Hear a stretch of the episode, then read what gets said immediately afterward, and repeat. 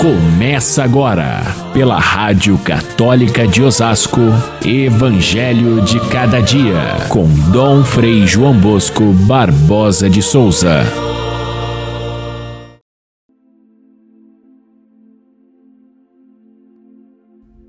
Bem-aventurados os pobres em espírito, porque deles é o reino dos céus.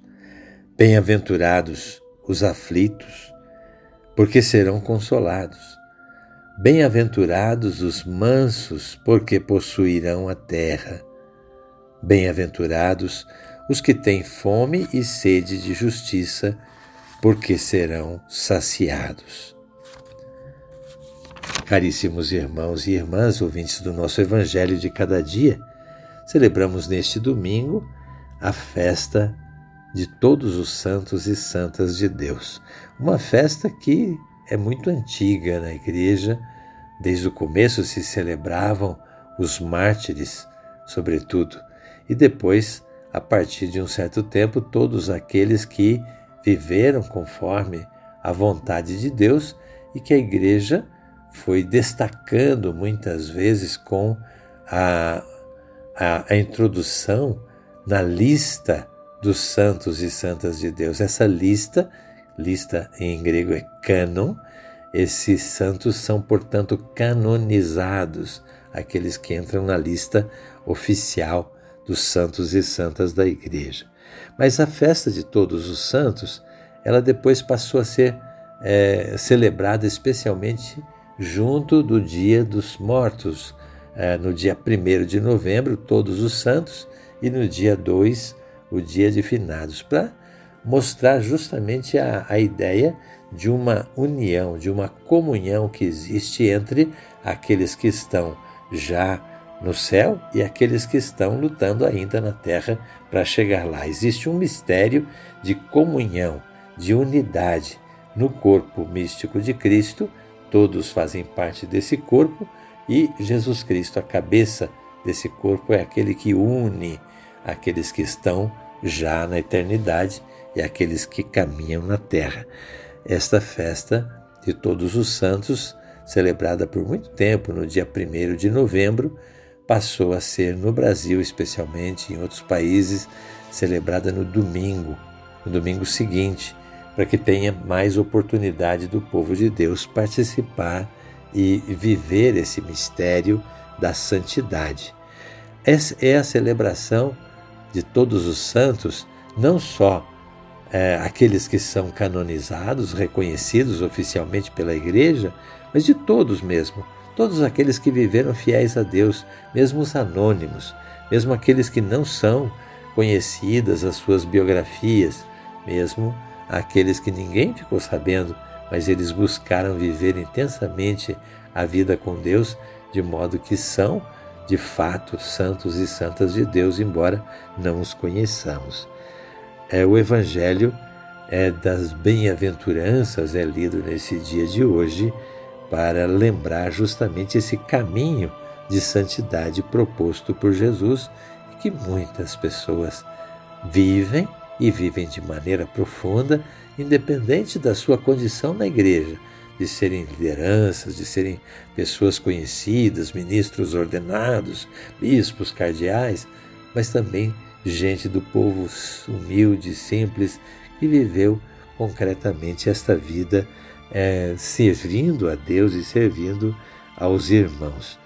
A Igreja celebra neste dia, portanto, todos os santos, ela celebra ela mesma, porque a Igreja é essencialmente a reunião de todos os santos e santas de Deus.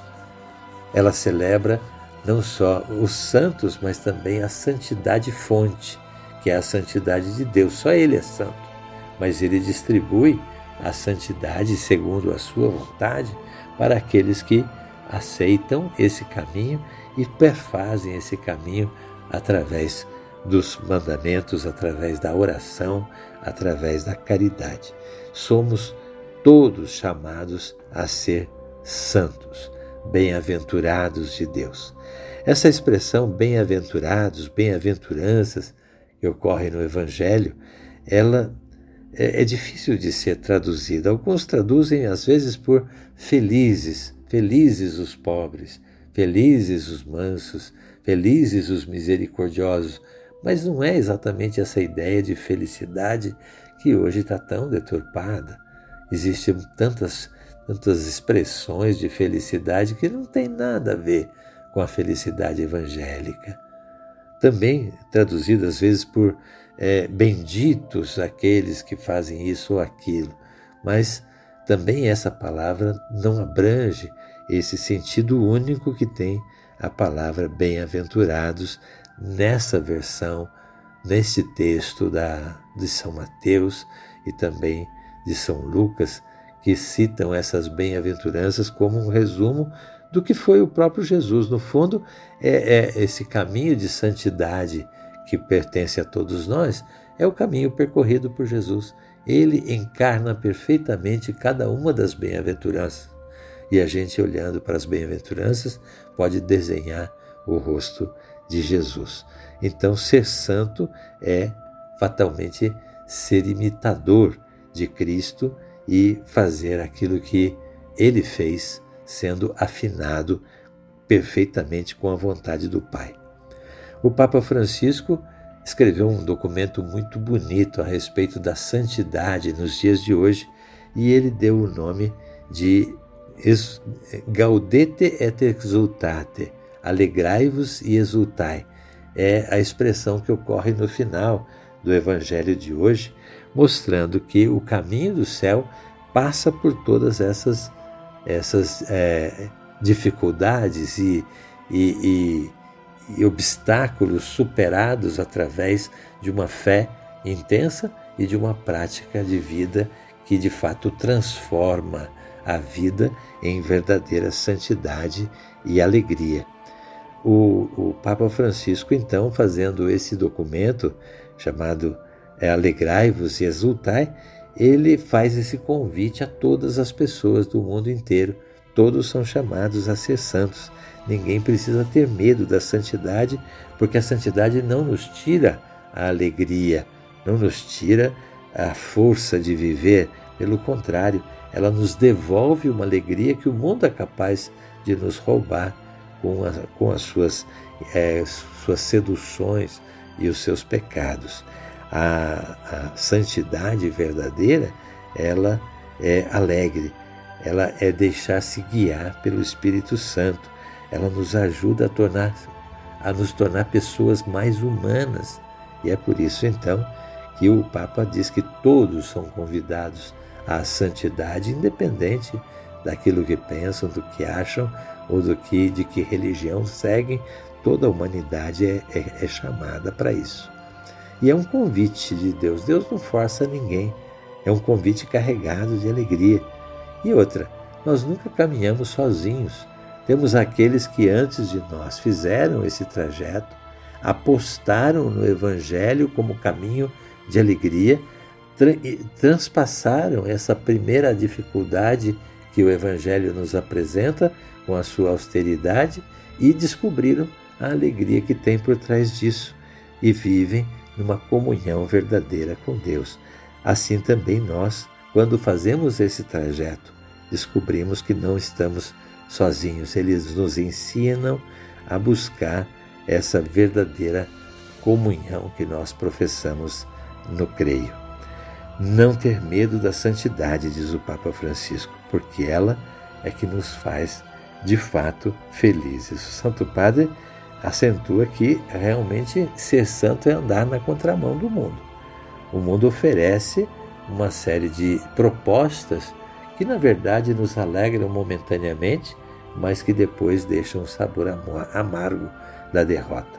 Somente as bem-aventuranças são capazes de se transformar numa alegria plena e verdadeira.